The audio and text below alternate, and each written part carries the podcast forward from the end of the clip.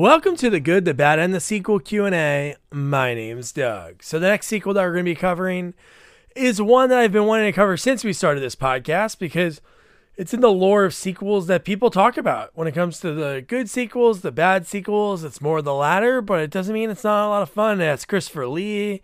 It has the amazing, amazing one of my faves, uh, Sybil Danning. I would love to chat with her one of these days. L.A. Bounty is such an underrated uh, like cop flick. She plays like a Cobra like, Stallone like character in the movie, and it's pretty awesome. And uh, Nick will be back. Uh, Nick, our bad sequel expert, he'll be back next week. And uh, for The Howling 2, I chatted with uh, special effects royalty, Rob Burman. Wow, talk about when I go into these interviews, I do as much research as I can find online. What I want to do is when I talk to people, I want to really hear th- stories and things for the first time. Uh, because I found early on when I started this, you know, when I knew too much, it the stories weren't hitting me uh, the way they should because I just read them. And uh, I remembered every detail of the story that I heard. Maybe they were on another podcast or another show. So yeah, it was so cool talking to Rob right in the beginning when I asked that question always, hey, why did you start your journey out to Hollywood? And he's like, well, I'm probably one of the rare people that could say this. And you'll hear it right in the beginning. You know, his family dates back to, in, in special effects, the Wolfman. You know, his grandfather was a sculptor. He wanted to get into Hollywood he got a gig sculpting the cane and then his uh his grandfather you know his great uncle uh was working uh you know so cool. I'll let him tell the story because i think it's so neat. And then his father was working on like planet of the apes and so many amazing movies. And then you have rob you know he finally uh he knew everything about his dad's shop. His dad used to call in school and say hey where's uh where's this part? And he'd be like oh dad it's in this drawer. And then he finally gave in and uh you know he started you know, in the biz. And he said his first time that he remembers like fully being on a set, like sort of on his own, was uh, the thing. So what a what a great way to get that started. And yeah, he he had so many credits. It's so cool when you talk to people in special effects.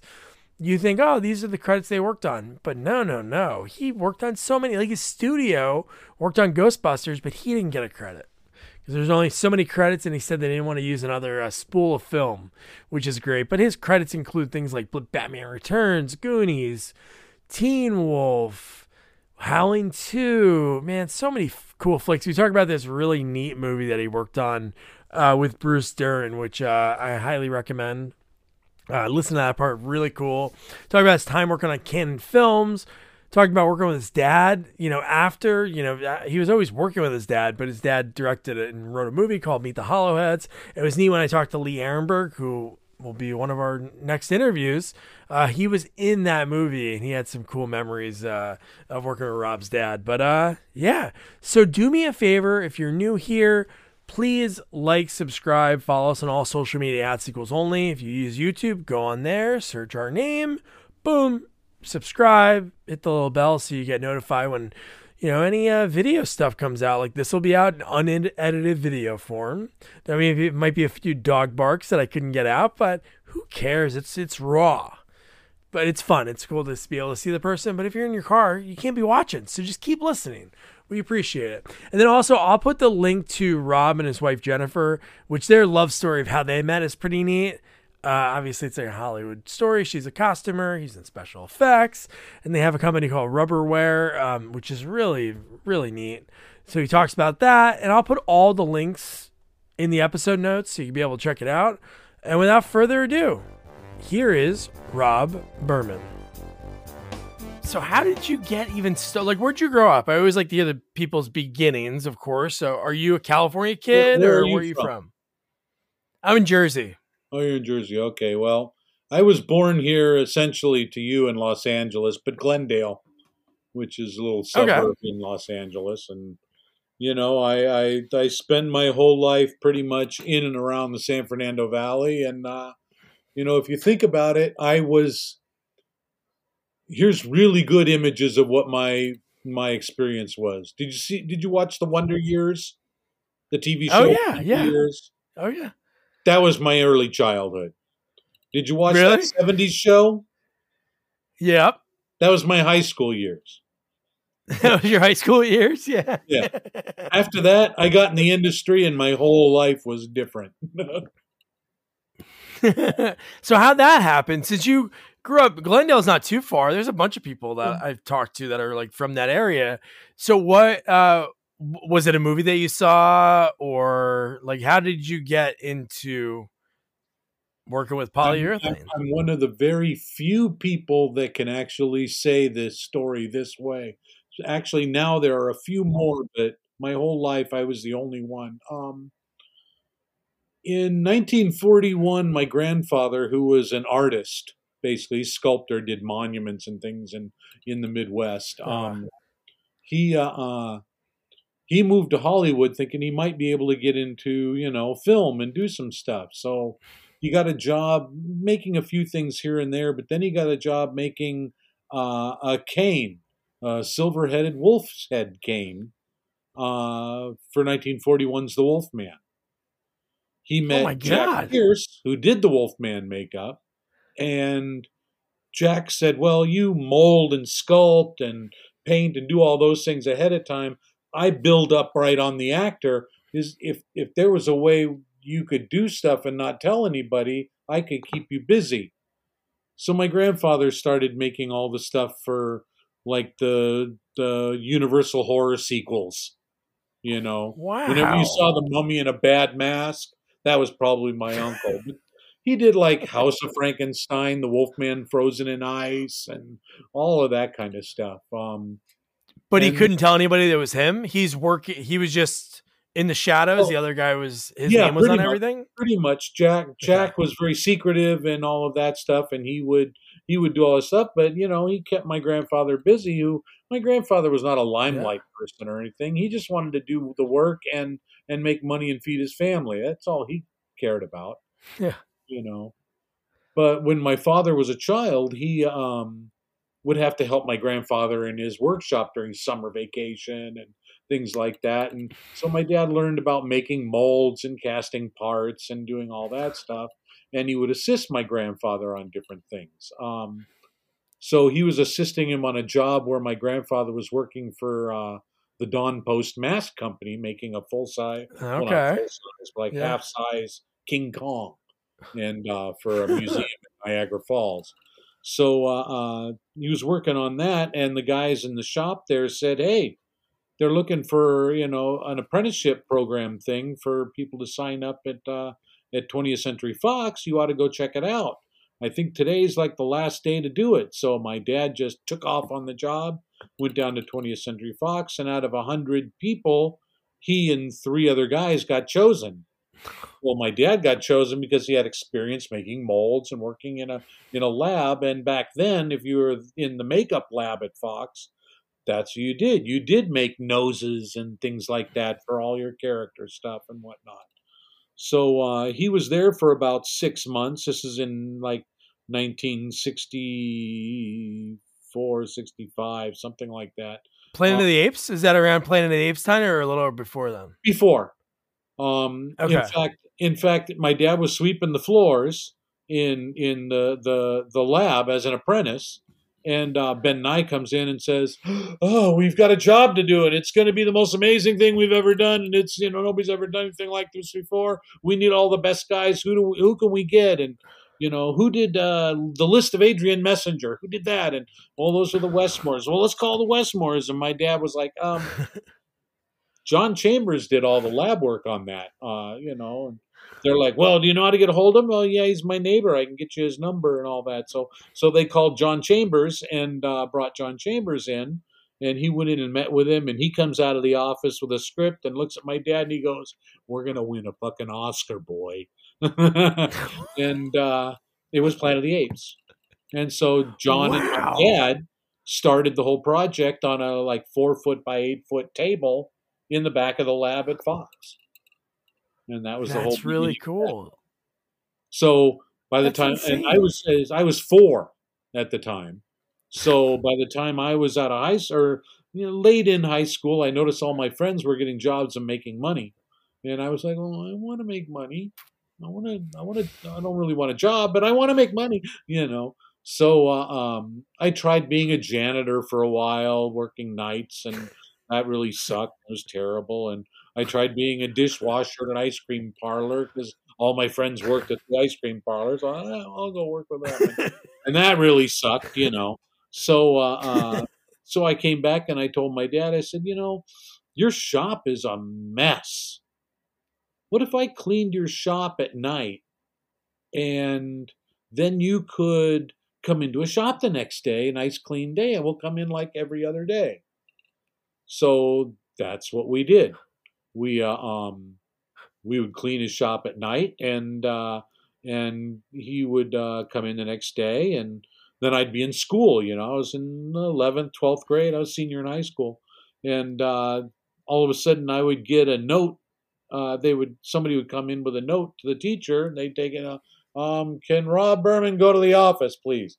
And so I'd have to go to the office. What do you want? What did I do? And uh, it's a phone call for you. And it would be my dad. He'd be saying, Where'd you put this? Where'd you put that? You know, I'd be like, Well, it's over here. It's over there. I never saw it. I don't know what you're talking about. Whatever. And then he'd say, Well, come in after school now. And I'm like, Well, you know, I was going to go. I, my friends after. No, I need you after school. So I started coming in after school and then when I graduated high school, I just kind of stayed. And then I was full time.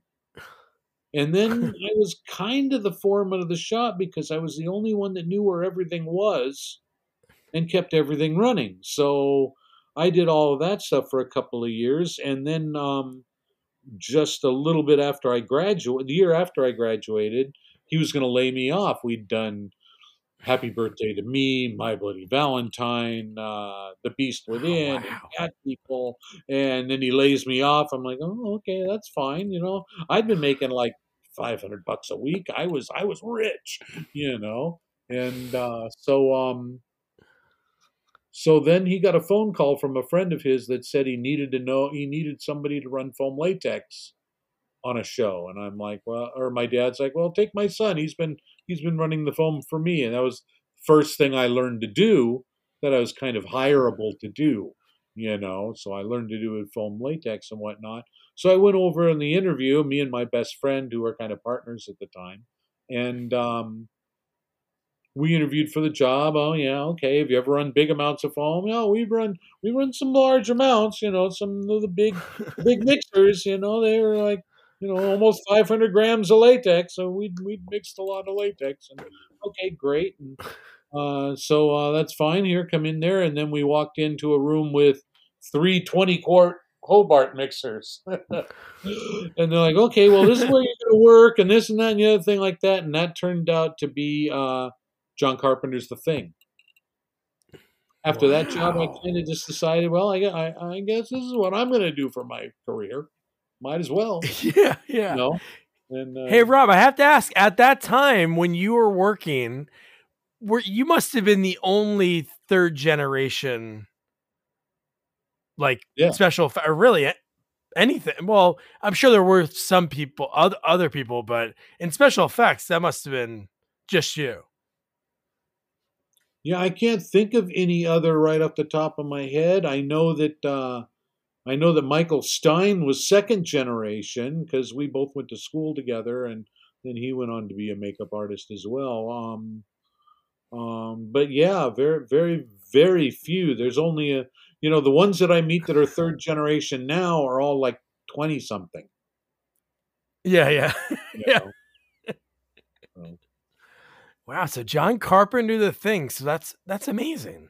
So that's a good way to obviously you had the experience like with your dad and you know running the especially being that young of age and being a foreman that's pretty important job to have on a set. So and then you land that. So the thing that's how long was that? Like what was uh was that were you always on set or were you always in the lab working? Yeah, I I spent 90% of my career in the lab very yeah. little on set work and everything. Um, you know, back in those early days, almost never on set. You know, uh, cat people, we did go to set a couple of times just to assist as we made some deliveries, and my dad would say, "Here, stay here and help help on this," and you know, so I did a couple of those things. But uh, um, the thing, the only time we were on set wasn't really on set. They set up a, a little film stage in the back room to do part of the uh, uh, the uh, uh Norris chest bursting effect. You know. Yeah, but, yeah. Other than that, they they always shot at Universal on the lot, or you know, we didn't really do any of the effects in Alaska. That was all pretty much, you know, some yeah. stuff got sent up there, but most of it was done at Universal. Wow. And then from there, so was your dad, when did your dad do this till? Uh, my dad just retired a few years ago. He, uh, uh oh my gosh, did, really? Um, That's awesome. What's the latest of the shows? Grey's Anatomy, I guess. When Nip Tuck oh, was over, he said he was going to retire. He's like, okay, I'm done with that. and then they came with like Grey's Anatomy and in another show, Chicago Hope. No, I, I think that was before it, but he did a lot of TV, a lot of medical shows, a lot of all that stuff. Any of the stuff that you see on TV that really looks real, it was probably his. wow, man! And then how long did your grandpa work till? Did he work for a long time too?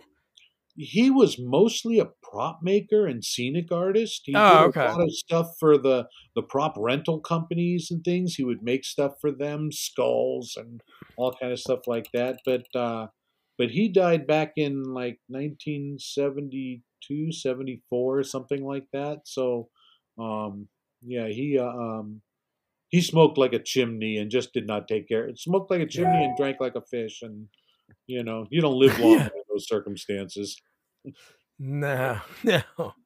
But uh wow, so the thing and then you took off from there. So you said you had a partner. Did you guys start any studios together or anything? Because no, I saw in some of the I credits, pretty much took most of the jobs studios. that we got together up until Ghostbusters. After Ghost, at the end of Ghostbusters, they were talking about um, breaking the crew down to less people and stuff. And I was like, you know, I'm burnt out. I'll go. So I left, and and and he stayed. And then when he stayed, they went on to do like Fright Night and some stuff like that. But I went on to yeah. at, at my dad's, uh, or after that, I went on to. Uh, first things I did with my for, for my uncle, we worked on Clan of the Cave Bear and The Howling Two. But then I went nice. over to my dad's and we did Teen Wolf and The Goonies back to back. Teen Wolf. Would you guys work on the suit? You guys put together the suit. We made we made the Teen Wolf. Yeah, the whole transformation nice. and yeah, everything, the whole makeup and all of that stuff. That was good to be. I got to be on yes. set for that a little bit. Jeff Dawn applied for us, and uh, um, but I went in and helped do some things like nail growing effects and stuff like that. No, I met Chubbs, the actor who plays Chubbs, Mark Holton.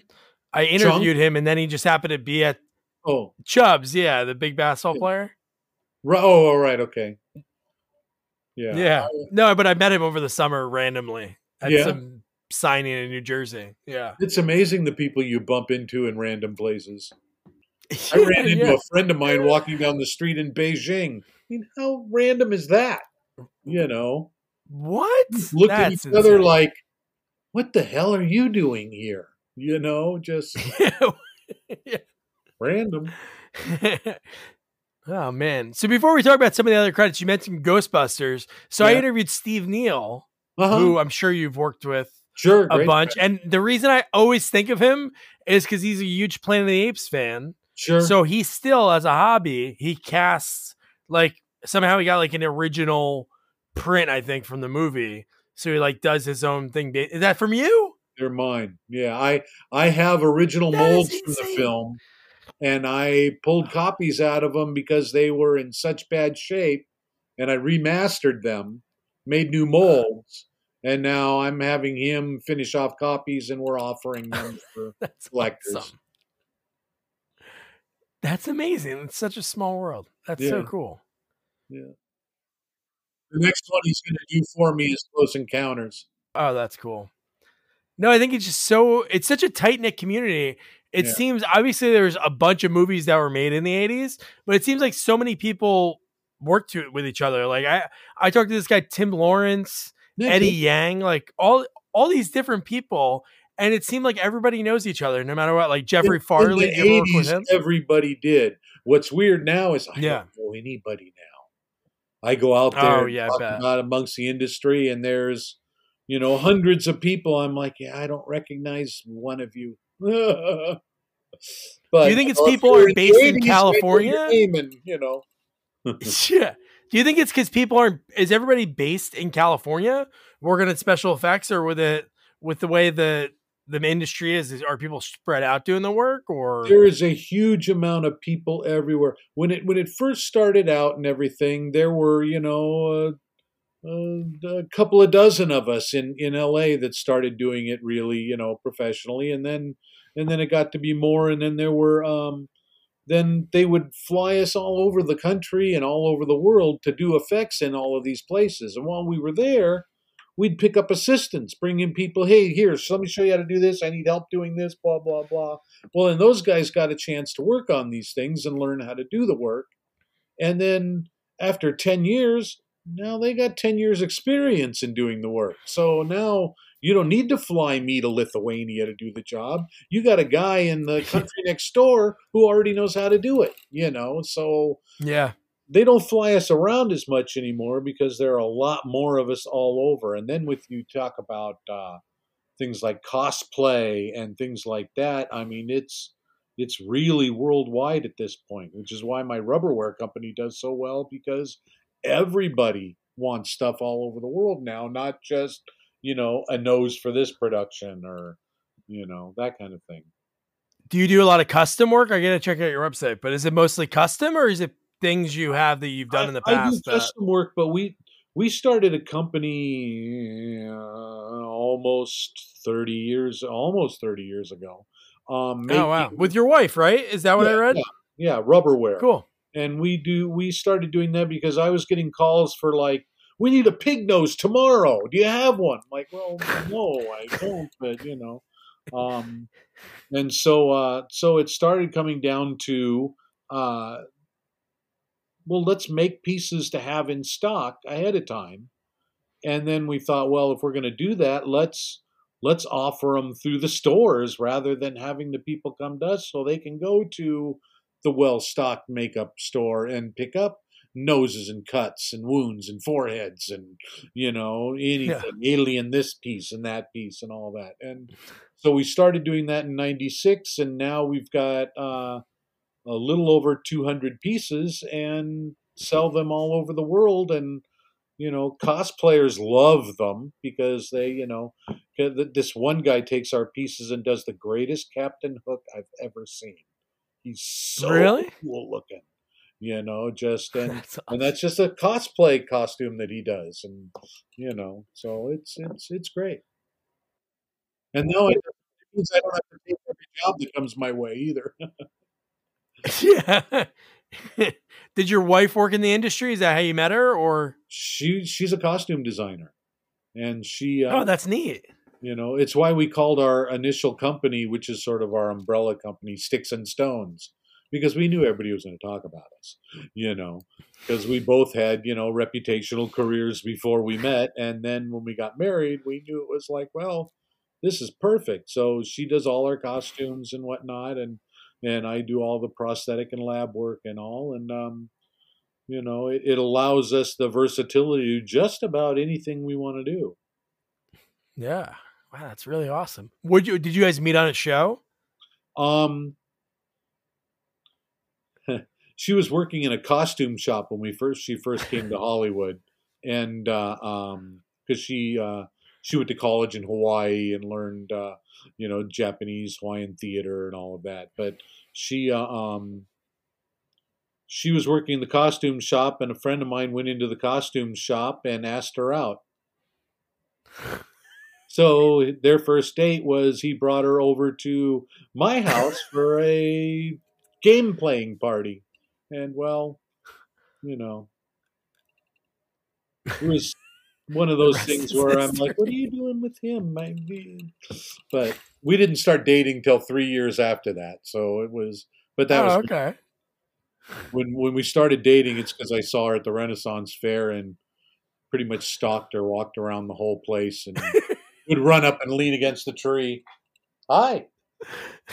Oh, hey, and you're they go run too? up and lean up against the building. Hey, how you doing?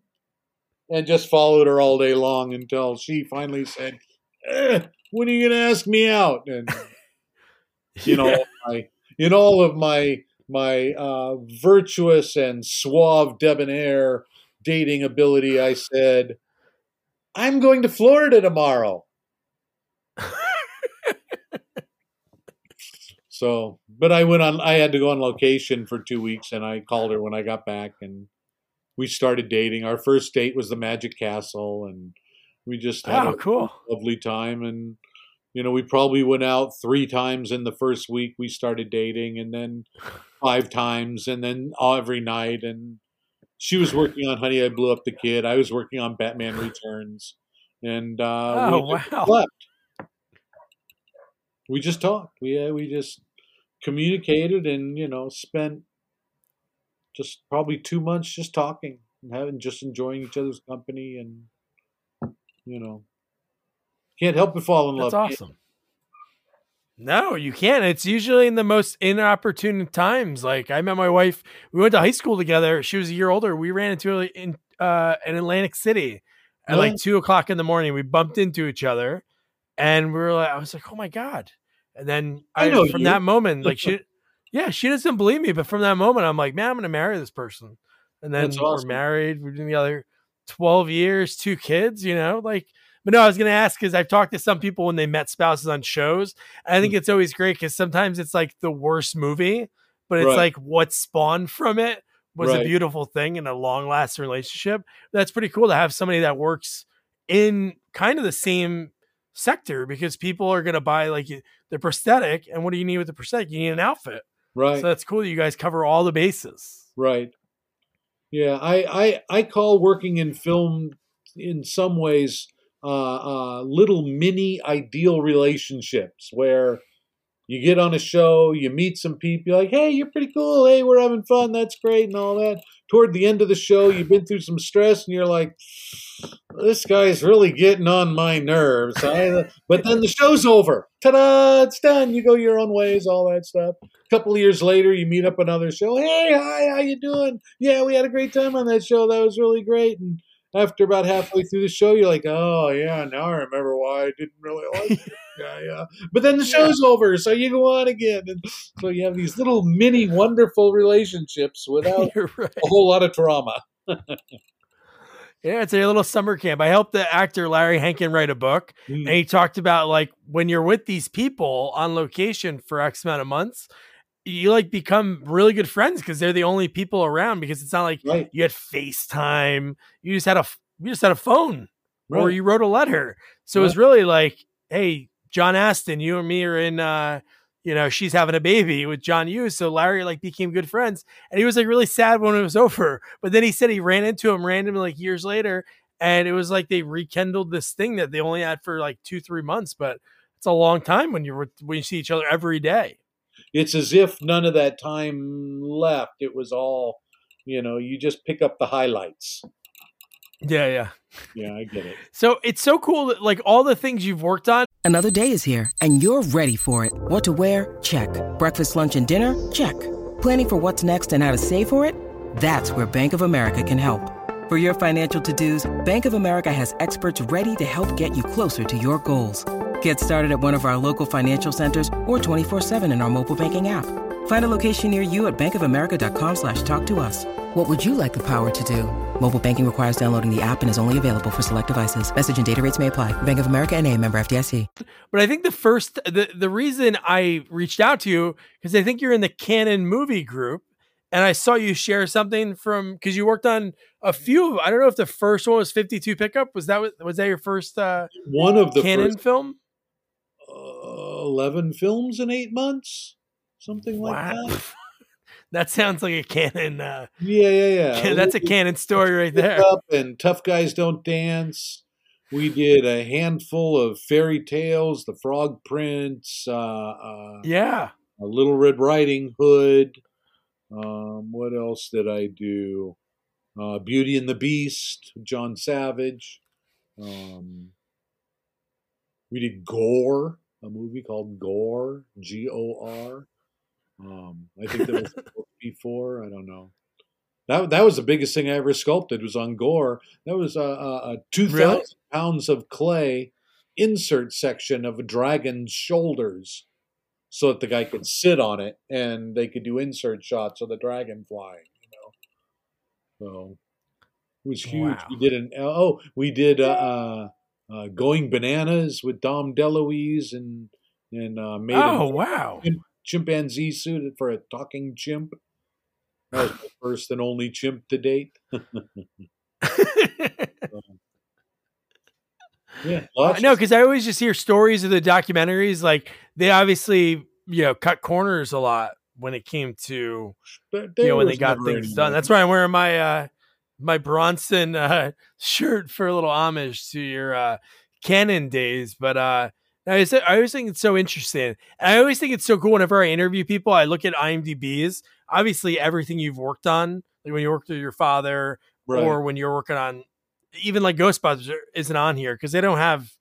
For some reason, people no, no, don't no, get all their credits, especially yeah. behind the well, scenes. Well, because I don't have credit on Ghostbusters. No, I know. That's what I mean. Department head, and I don't even have my credit on the movie because you know there were too many credits submitted, and they didn't want to put an extra spool of film on the end, so they cut like 36 of our credits. So that's terrible. You know, ri- ridiculous. Uh, you know, most most of those films, Batman Returns, I don't think I have credit on. You know. Oh uh, no, that's on here. You no, you're definitely. I saw that on here. Okay, good. Yeah, that's you got that one. Yeah, and I and the thing uh, which was important to me, I'm really glad I got that one. So yeah, you know, and the fly was no. what I was saying was it's oh the flies the flies a great one, yeah. but it's so cool because people work on so many different movies. But I always pick a few to watch uh, that I've never seen before, and one that really honestly blew me away, and I'm surprised. Maybe because it never got a, a re-release, like a lot of those movies do, like Vinegar Syndrome or some of those companies. But World Gone Wild, Oh, that yeah. is an insane movie. What a twisted was, opening scene! Because they just made me department head, makeup and hair and everything. I was in charge of all of it, but you know, I couldn't do a straight makeup to save my life. So when I walked in there, you know, I took my two assistants. They're like, well, we've got these two people that we like to use, you know, usually and everything. And you don't have to use them if you don't want to, but if you'd like, we could, we could bring them in. I'm like, yeah, bring them in, bring them in, bring in those two people. And so they, they had their makeup artists that they liked and all of that stuff, this woman and this older man. And, and that was great. So all I had to do was worry about the prosthetics and, you know, yeah. what weird stuff. I mean, that hubcap gag is really freaking ridiculous. But, you know, it was fun. Five weeks in there, yeah. I enjoyed doing the work. Great actors. Went club hopping with Adam Ant in Tucson. I mean, how random is that? You know, that's very random. Just Bruce Dern. I don't know if the years almost make sense. I think off the top of my head, the Burbs. Maybe the Burbs is '88, but I watched The Burbs a lot. Uh-huh. Uh, my, me and my wife's one of our favorite movies, and he just carries himself. He does that in a lot of movies the way Bruce Dern is, but in this movie, when he first shows up in that opening scene, I'm like, this is this is him from next across the street. It's this it's is constant Bruce Dern performance. yeah, so good. Fact, I don't really think he was performing. I think he was just being Bruce in that movie. Yeah, yeah. Oh man, and another one which I bet was a lot of fun, uh, just because of the special effects that were involved, and I've never heard of it. And I think the same thing as World Gone Wild is uh, Meet the Hollowheads. Oh, my dad's film that he directed. That your dad directed that movie? Huh? That's amazing. Was that his first, uh, or did he He's do that only, often? Well, yeah, first. Yeah, his first and pretty much only. He did the Making oh Apes oh thing God. recently with uh, uh with another guy who's director. But, uh, uh, but yeah, Meet the Hollowheads was originally titled Life on the Edge, and he wrote and directed it. Holy crap. The only thing I don't like about that movie was that the producers got freaked out midway through that it was maybe too weird. So they kept trying to get him to pull back on it a little bit. And Ugh. it could have been so much more fun with the things that we did, like the the son's instrument, the chicken looking thing, and all that stuff. We had great ideas of all kinds of things that were going to happen, and you know, produ- producers, money people don't don't sometimes understand the creativity of of an artist. So, you know, they panicked and still kind of fun. You know, Matt Shack. Yeah, the special effect. Juliet. Kid, do you know who that kid is? Matt Shakman. Uh, no, I, I had the IMDb. Let me say, is he Ten of Us, which was a sitcom? But he's a oh, yeah. now. Really? He directs things like, oh, I don't know, little oh, shows. Oh my god, WandaVision, Game of Thrones. wow. Great kid. He used to hang out in my shop after he after he finished filming the movie because he was a, a total effects fan. So he'd he'd hang out at my house, which I had my shop in a garage, and you know he'd come over there from time to time. Good kid. But the people your dad was able to get was like unbelievable. Like uh, Joshua Miller, at jo- that time he was like he was, just, he was every... just fresh off of things like Near Dark. Oh yeah, he was in everything. Every '80s movie, Teen Witch, I like every weird one too. Like he's in the one that the the kids uh they they wish for their dad to hear their dad died and they wish for him to come back and he comes back in a robot. It was like an 80 uh, 80s weird movie, but he's in that. He's in like everything. And John Glover, John Glover, John Glover. Point, that was yeah. Man. My favorite John Glover role has got to be Scrooged. Oh yeah, he plays the TV yeah. executive. That's a great role. yeah. Well, yeah, that's so cool. Or, Your dad got to direct that. I was, where I blew him up. 52 pickup. Uh, the the immortal 52 pickup. That's like an interesting Cannon movie because that was supposed to be one of their early early movies. Right. And then it got shelved. Right. Because I interviewed Sam Firstenberg who did a lot of the ninja movies mm-hmm. uh, for Cannon and he was he was in Israel and he was going to work on 52 pickup, but then they ended up something happened and then it, it didn't get made for 10 years later. Right. So many cool things. And then uh so what would you say over your career? Is there like a a, a moment that was like the cool? I, I think what you do is so cool. so is there something that you've done that you think is like the coolest? Like when you see it like on film that you were like, holy shit! Oh, if you want, if you want to talk the work in itself, I think the stuff we did for Ghostbusters is amazing, and it's a film yeah. that I will still sit and watch every single time I see it on. Um, yeah. The Fly is great, amazing work. You know, deserved the Academy Award that year. I thought. Um, you know, a lot, a lot of that stuff. There's, you know, every show has a certain amount of things that that I like about it, but um, but you know, some of our best work uh, would be like the Power Rangers movie, the costumes for that. Um, you know, uh, uh, having my wife in, involved to be able to do them just really took us, I think, our work to another level. Um, but my, I'll, I'll say my my name dropping story. That's the proudest okay. moment of my career, pretty much, because it is such a big name dropping moment.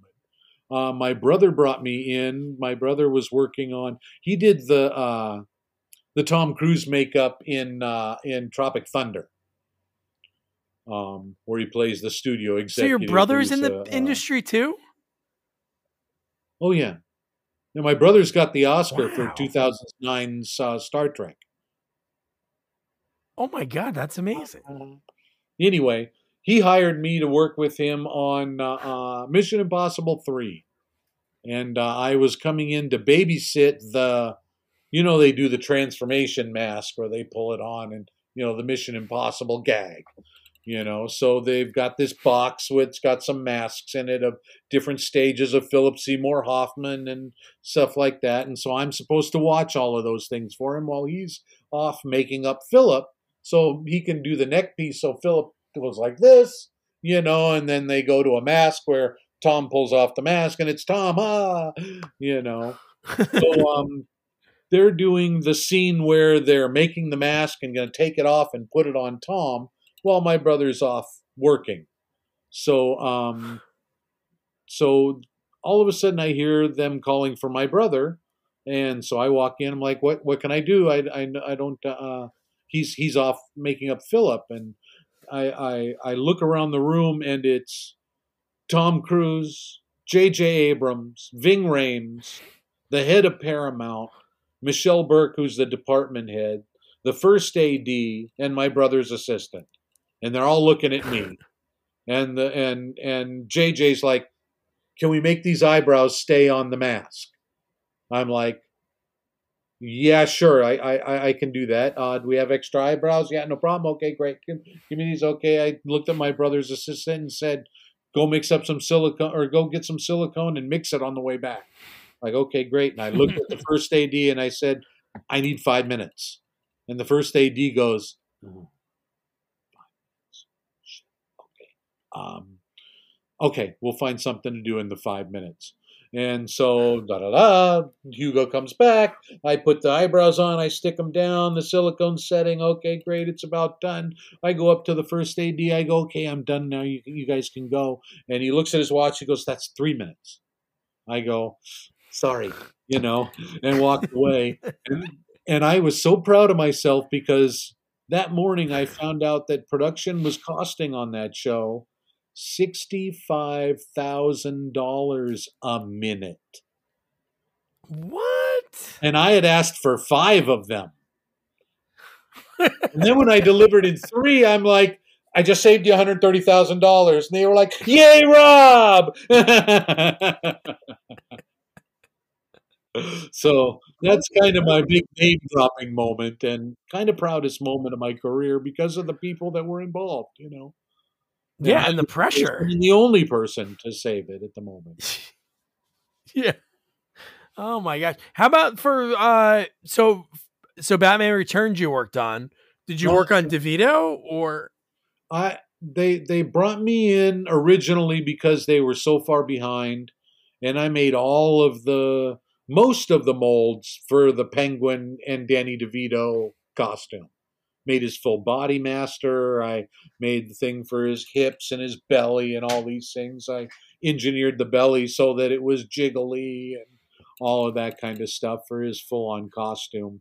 Um, and then they moved me to when his molds were finished, I moved to finishing and I started doing patching and seaming and fixing of reject parts that for for Batman and and the uh, and Catwoman pieces and things like that. Wow. I worked on cowls for Catwoman, fixing stitches and you know fixing suits and all of little details. Uh, sorry, if a piece. That's okay. Hey, stop it. he's had a hole in it or something, I fix it, or a seam down the back or something. Ah. Yeah. Ta-da! so. Like my like my dogs, they can sense like a dog like three houses down walking, and they just go nuts. And I look outside, and I'm like, "There's nobody here." And then like a minute later, a dog's walking past. Right. Well, they're getting close to feeding time, so I guess they're getting a little irritable. like, come on, you oh, guys, oh, man. 45 minutes till dinner, so stop it. yeah. no, that's pretty, that's so cool. Uh, man, one one I have to ask about because I think it's an inf- infamous movie just because of everything that was involved, but uh, Super Mario Brothers. Mm. Yeah, because that one I talked to the for 13 seconds for the footage. My work, anyway. Really? Yeah. All I did was King the, the killing of King Koopa. So oh we my did, god, uh, really? Stage one on on on Dennis Hopper with a big smile. Stage two on a another actor that had an even bigger smile and all these teeth and kind of lizard skin and all of that.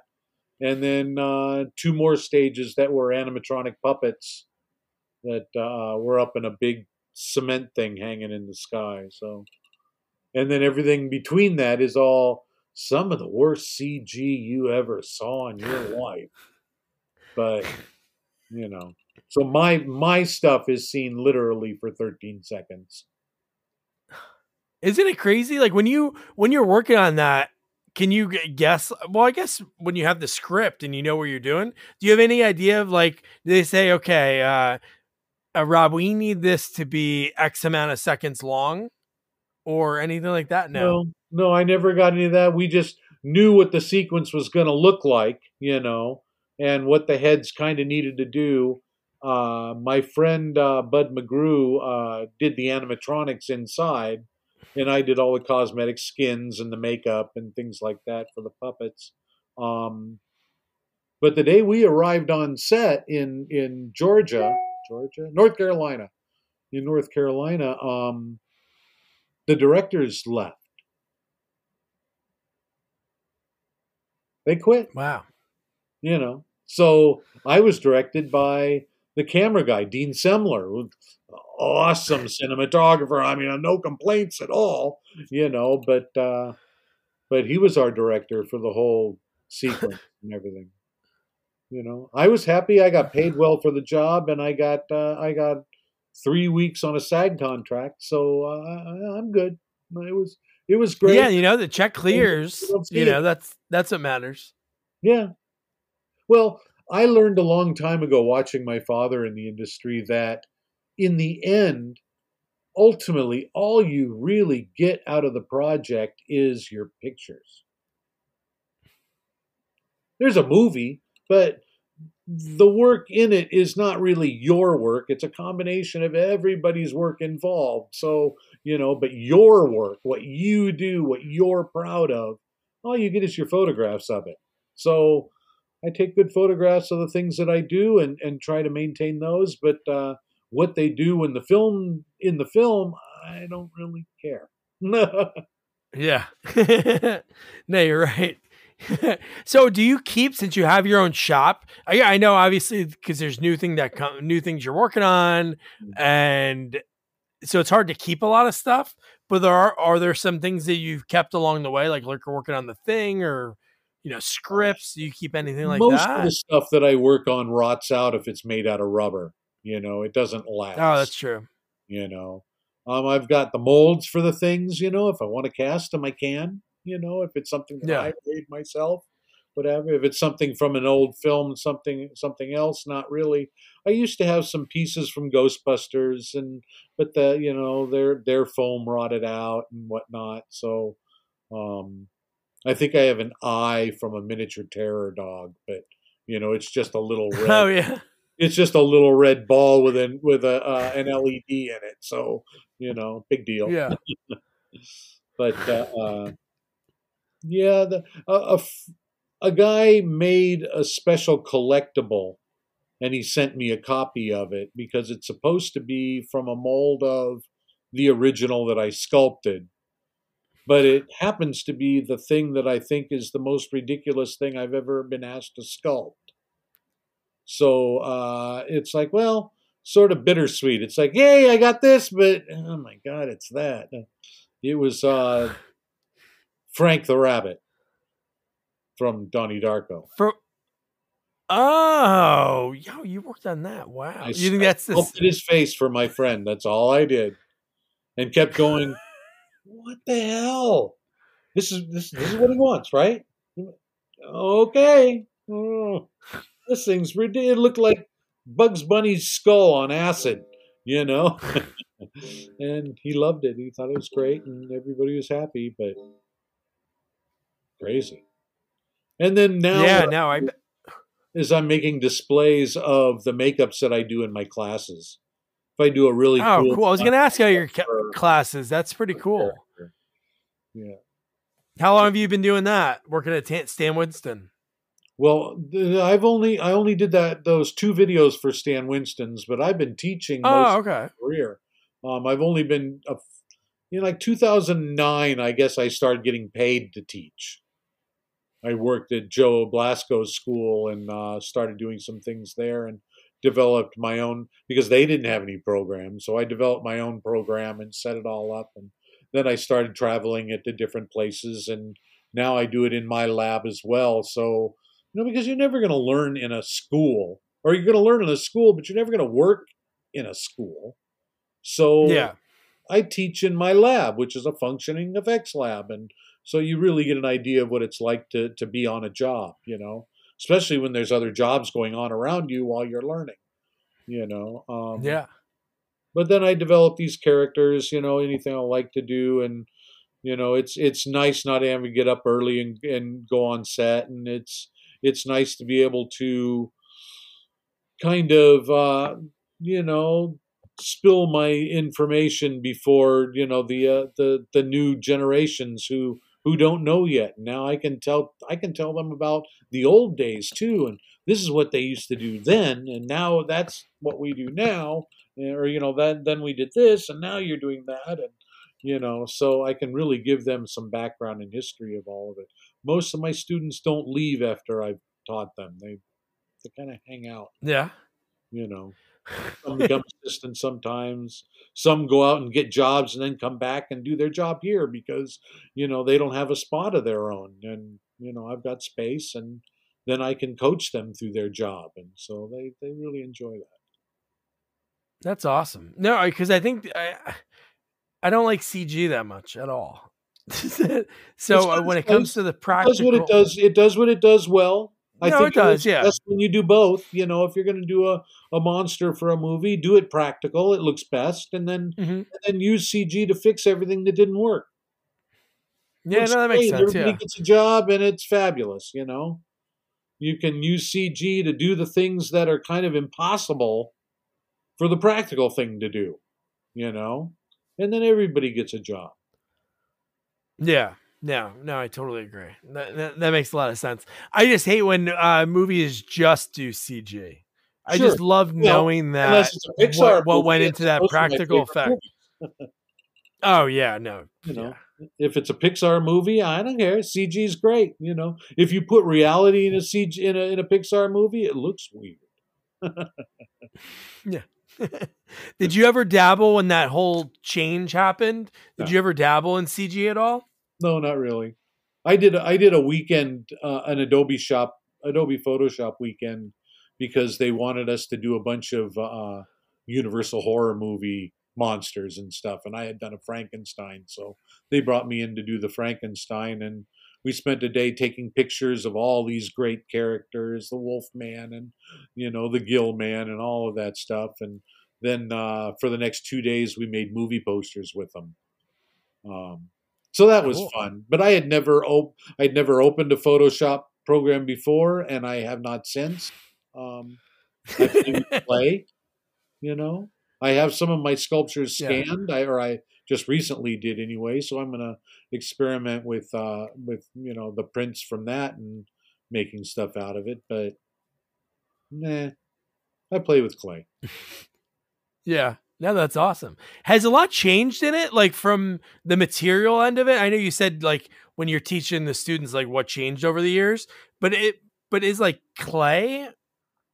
Is there much changes that was done to clay since when you started? There, there's dozens of different versions of clay out there, but we're we pretty much stick to you know one or two. I, I use a water based clay. I use a uh, an oil based clay, and you know brands to me are not important or any of that stuff. I don't really care as long as it feels right and does what I need it to do. You know, um, they've they've adapted some makeup materials, things like that. Uh, we don't we use a lot more silicone for prosthetics these days than than foam latex, but you know. Um, for a long time, people are like, "Oh my God, silicone's going to kill foam latex," but the truth is they both work for what they both work for best, you know, and uh, yeah. um, and they're all just more tools for the toolbox is all.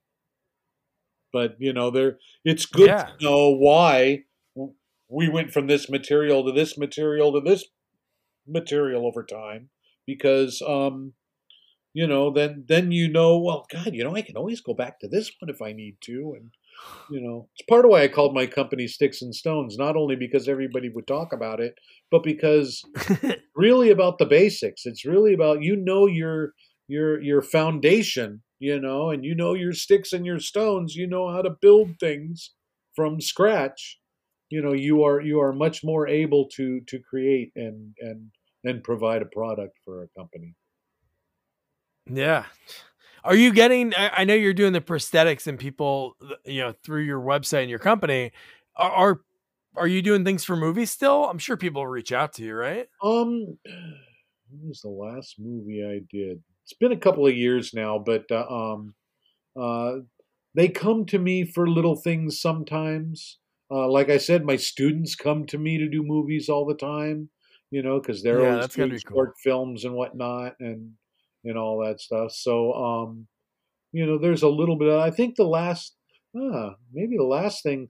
There's a, a great makeup artist that I I came up with that we were trained kind of together, but he was older than me and was my dad's worked at my dad's place, uh, Francisco uh, Perez, and he um, he brings me shows every once in a while. We did one a couple of years ago called Mr. Brooks with uh, with uh, uh, oh yeah Kevin, Kevin Costner. Costner. right? He does Kevin Costner yeah. movies. He does all that stuff. So we did a body for Mr. Brooks, um, and then he brought me a, a, half a dozen effects or so for uh, Netflix's The Babysitter, and that was fun doing. Oh yeah, just oh that's a cool, great. Crazy. I love that movie.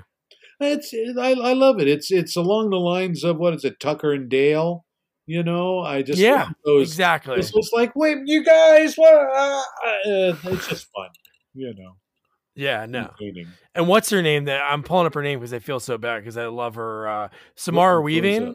She's one of the. I feel like every movie she's in is a hit. Oh yeah, yeah. Well, well, she's smart. She's got great management and and knows how to negotiate things right and all of that stuff. It's just you know, it's good management. Really, really comes down to that.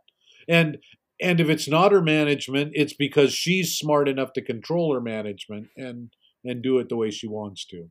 So yeah. Wow, this has been so much fun. I love I love talking to people behind the scenes because I think and like I like even in my head before we started talking because I've talked to other people like Steve Neill, like I mentioned, Eddie Yang, uh, Tim Lawrence, and it's like everybody, the tight knit community of it. I think that's what the coolest thing out. Uh, like it's people working together. On the other side, it's like, hey, we're going for this role. I know, obviously, people interview for to do special effects on on on movies and shows and stuff, sure. but uh, I think it's pretty. It's it's pretty awesome, and I love the the fact that that just your whole family that is insane. You had no choice. You and your brother had no choice of. Is it just you and your brother, or is there another sibling? Uh, no. Well, when when my brother and I grew up, my father remarried and they adopted a son, who's now thirty uh, something, I guess.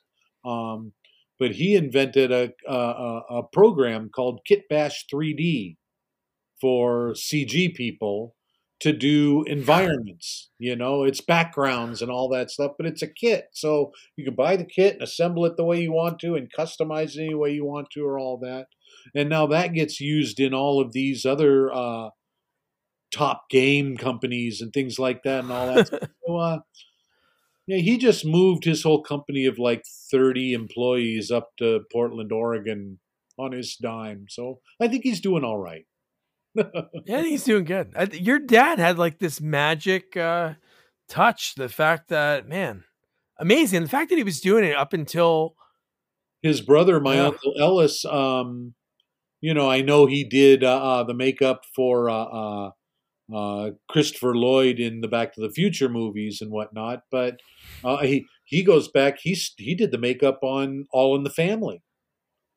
And wow. then he went into mechanical effects and stuff, and he machined all the parts for the Terminator. Oh my god! So, you know, my my grandfather and his kids, all his kids used to make dummies and things like that for them. But but then my uncle and my dad started the first effects company off the major studio lots with John Chambers because because John had a contract with the CIA and couldn't do the work under the the eyes of the studios, so they left the studios and started their own place. And then John left, and my dad and my uncle kept their places, and then my dad kept his place and my uncle and he split up, and um, you know, my other uncle, my mom's wow. brother, was uh, head of makeup on things like uh, NYPD Blue and all those old shows, and uh, Falcon Crest, and you know, so it was a family affair. Every you guys could have done your own movie. I, Every, I everyone. a lot like the Westmore family, but the Burmans didn't yeah. have a publicist.